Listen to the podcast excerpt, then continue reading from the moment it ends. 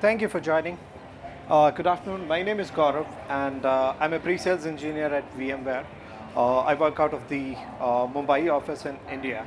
Uh, today we will talk about uh, the, the vSAN 6.7 version, what's new, and I, I, I have segregated it into various sections, so hopefully you should like it.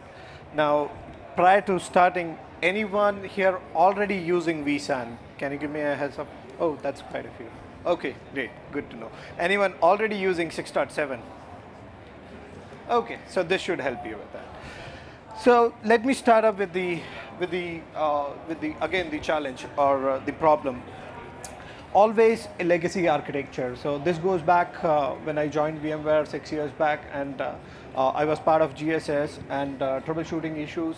Uh, there always a back and forth, at least with the storage team. And ESX Top used to be my friend, saying, you know, there are high VDGA values, or the the storage is performing very poorly and uh, it used to literally take me days to, to fix that. Now, this is the primary reason of going into a mo- modern software defined uh, architecture, which is basically everything is converged into a single box. Now, uh, this is where vSAN, a high level picture of vSAN.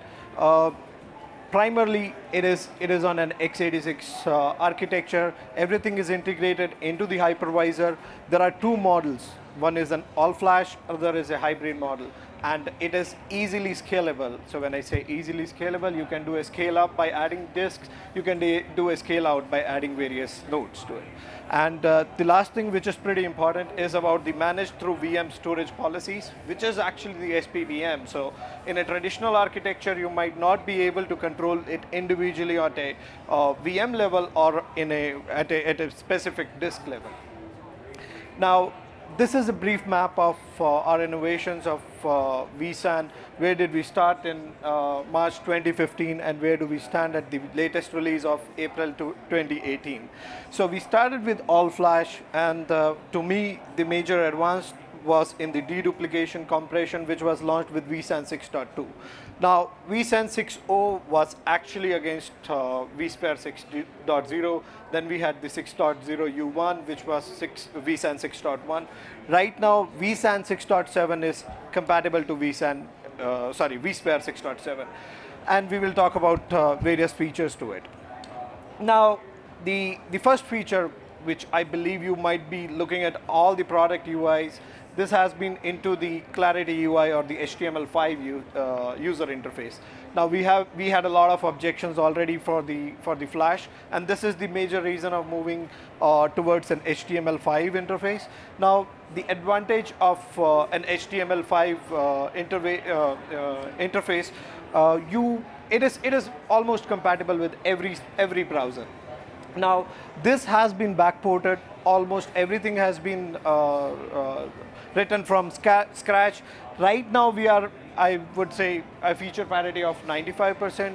If I have to talk about from day one, day uh, sorry, day zero, day one, and day two, if you want to do something like a config assist, config assist is not something that is available with 6.7 HTML UI, and that's the only reason you wanted to use the older version of the client, which uh, and starting with day two, you will have all the enhanced new features in it.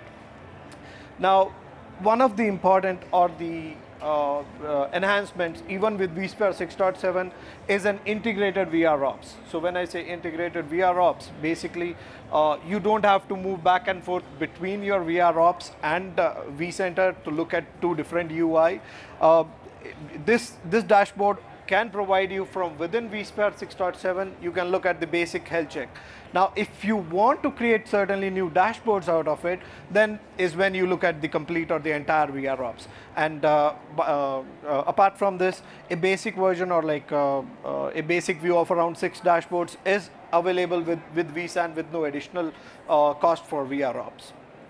Now, this is the this is an, another uh, great news of the WS uh, FC or the Windows Server failover clustering.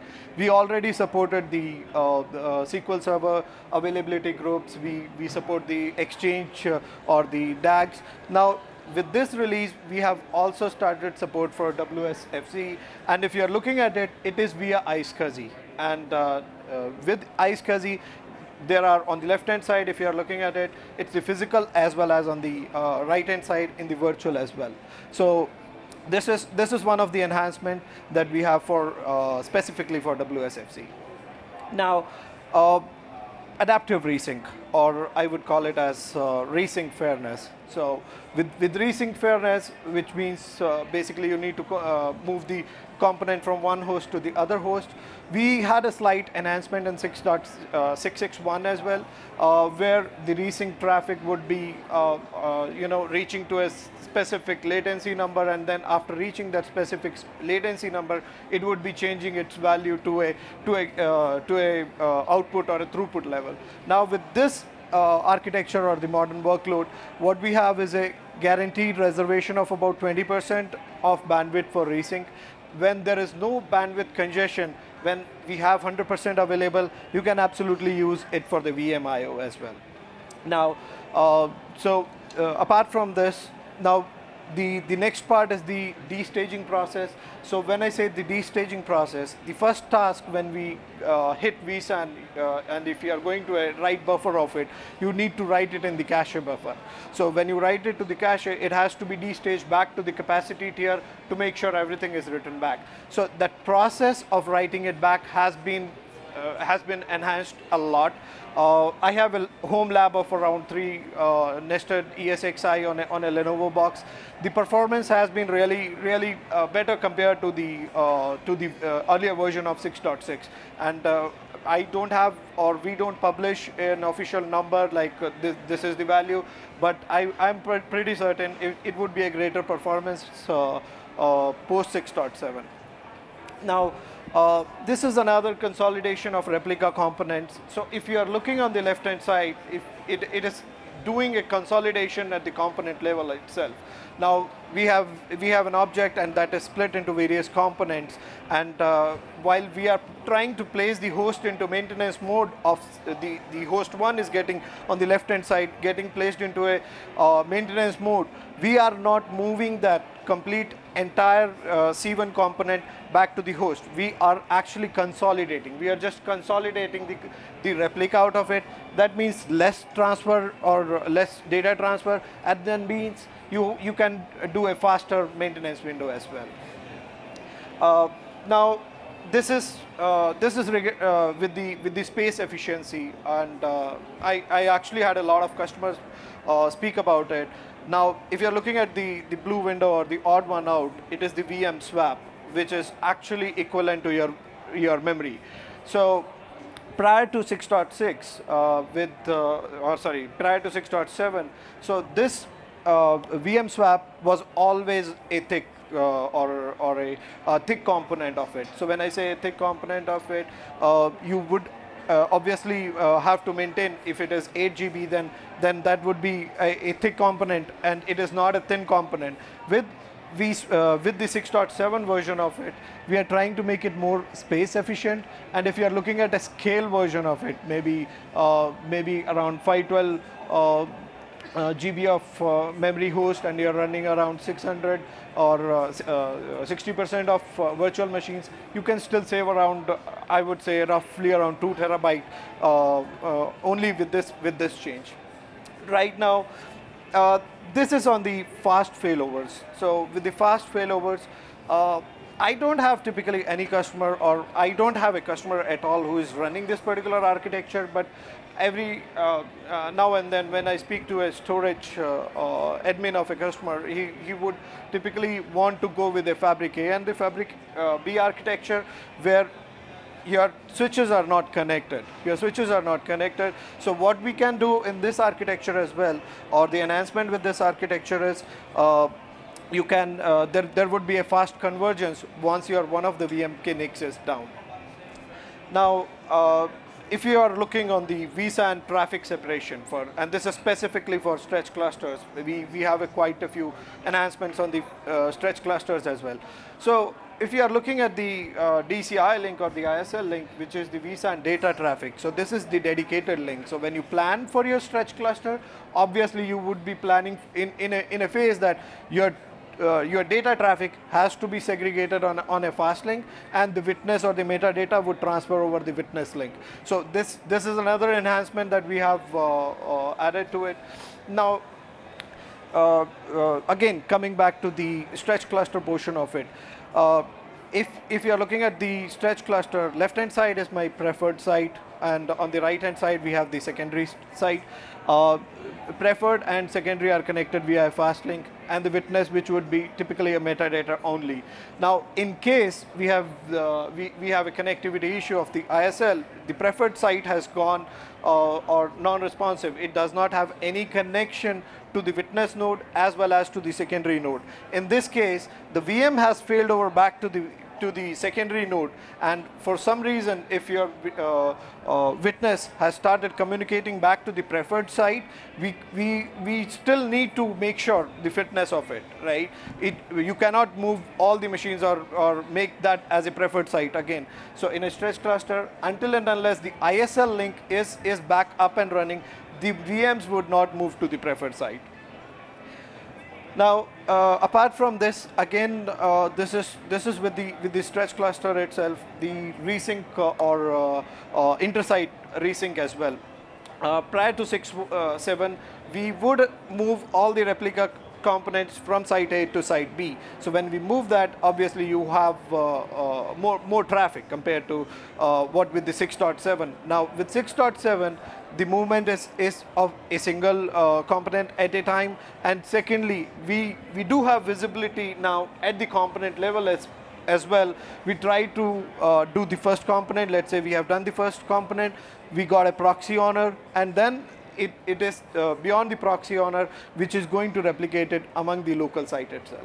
So this is, this is an, again, uh, an enhanced version in the stretch cluster itself. Now, coming to the next-gen apps, which is uh, basically there are various applications which have inbuilt high availability.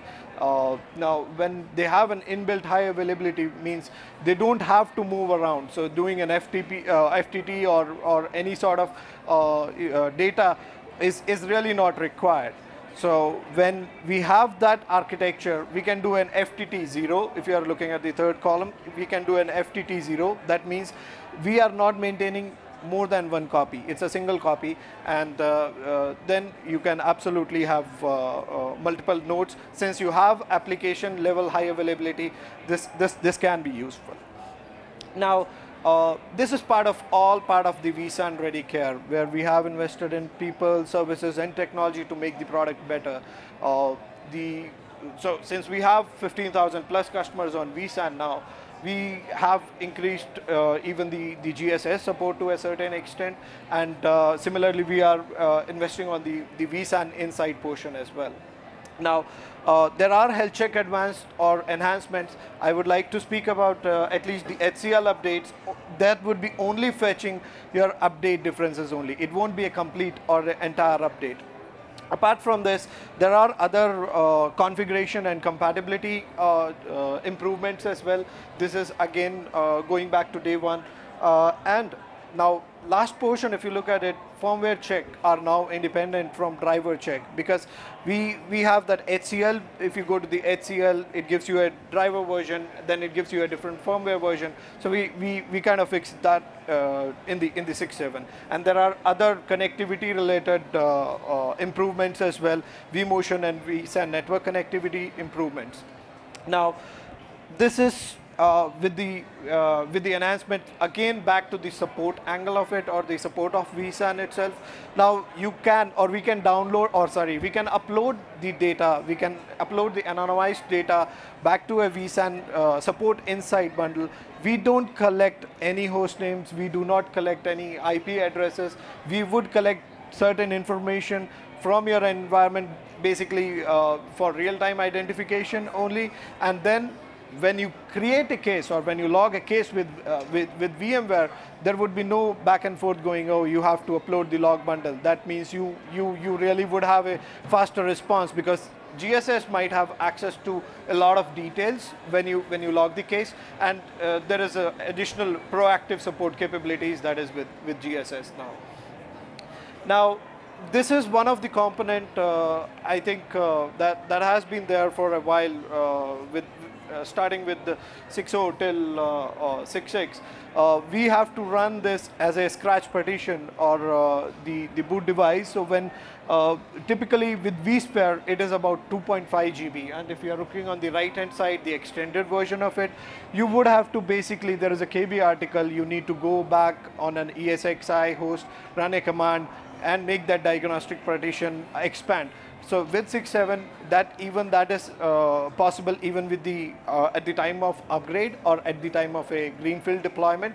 You you have a scratch partition of 4 GB, so you, all your logs data or any uh, any other logging still persists back to your uh, vSphere logging. Now support for 4KN devices in vSphere and vSAN. Uh, since we are seeing a lot of 4K uh, 4K uh, devices with, with the larger uh, block sectors. So basically, this was something that was pending on the vSphere 6.7. Immediately after uh, 6.7, uh, vSphere started supporting it with the with the software emulation. Now we have support for the same in the vSAN 6.7 as well. Now, this is uh, again coming to a security angle of it. Uh, we have all FIPS 140-2 validation. Now, uh, it's a validation, not a certification. So the difference, the primary difference is if you are talking about a certification, that has to be via a hardware and a software vendor. So that means you might not be able to change certain things if you are buying a FIPS certified solution. X hardware, then a specific version of uh, and specific version of switches. So with the vSAN FIPS, uh, sorry, FIPS uh, 140-2 validation, what we are doing is we have two modules which are validated. So one of the module is the VMkernel, which is basically uh, uh, possible for or responsible for your vSAN encryption or for your VM encryption. Then we have the uh, v, uh, uh, OpenSSL, which is basically for the TLS communication, and uh, we are also, or uh, when, when we get into the uh, encryption model of it, we actually rely on a third-party vendor like uh, HyTrust or any of the uh, third-party vendor who can provide us the encryption uh, capabilities. Now, some of the takeaways right now, it is it is put into three columns as we discussed. So one of them was uh, absolutely via the uh, HTML5 UI. So uh, even I started working uh, on on vSphere for like from 4.0 and ESXi 4.1. I was so used to the C Sharp client and uh, I, I, still like that C Sharp client and then we suddenly moved to the Flash based client and uh, I, I personally did not had uh, great experience with that.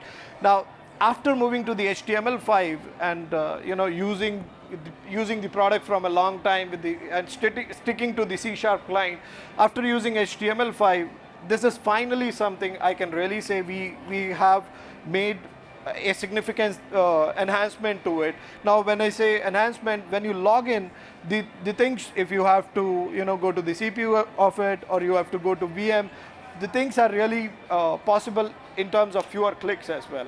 Now, we talked about the v, vRealize operations that is embedded within vCenter, and uh, uh, we talked about uh, WSFC.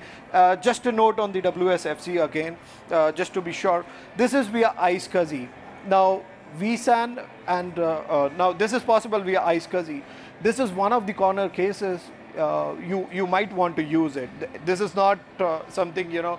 Uh, I so I have uh, I have designed a recent environment for one of my customer who was running around uh, 500 uh, odd VDI, and I designed that solution on WSFC so that the file server was made available. And because he did not had additional investment to make on the NAS component or NFS, he's totally relying on the uh, HCI portion of it. So that, that was one of the use case that I used it. Apart from that, uh, I would I would also uh, highlight again the improve, improved uh, space efficiency uh, after making it thin provision and uh, uh, the support experience, which is which is really at par now. So with that, if we have to find out more about vSAN, three ways to find out. You can take a vSAN uh, uh, assessment, which is the HCIBench, which is which is really good for from a POC angle of it. If you want to see uh, your performance or how many IOPS, you you want to fulfill all those requirements. You have your uh, expectation set right. You can use this tool. Our HOL has been uh, quite famous. These these are again nested labs. So if you want to give HOL a shot, I, uh, I I usually create a lot of demos out of HOL. Now the last is the storage hub resources. I highly, highly recommend using the storage hub uh, resources. Every guide or like if it's a two node, it's a stretch cluster, it is any any specific information related to vSAN SRM or, uh, or anything related to storage is consolidated back into this particular uh, resource or the storage hub. And uh, with that, I would uh, end the session for now and uh, thank you for coming. I can take offline questions.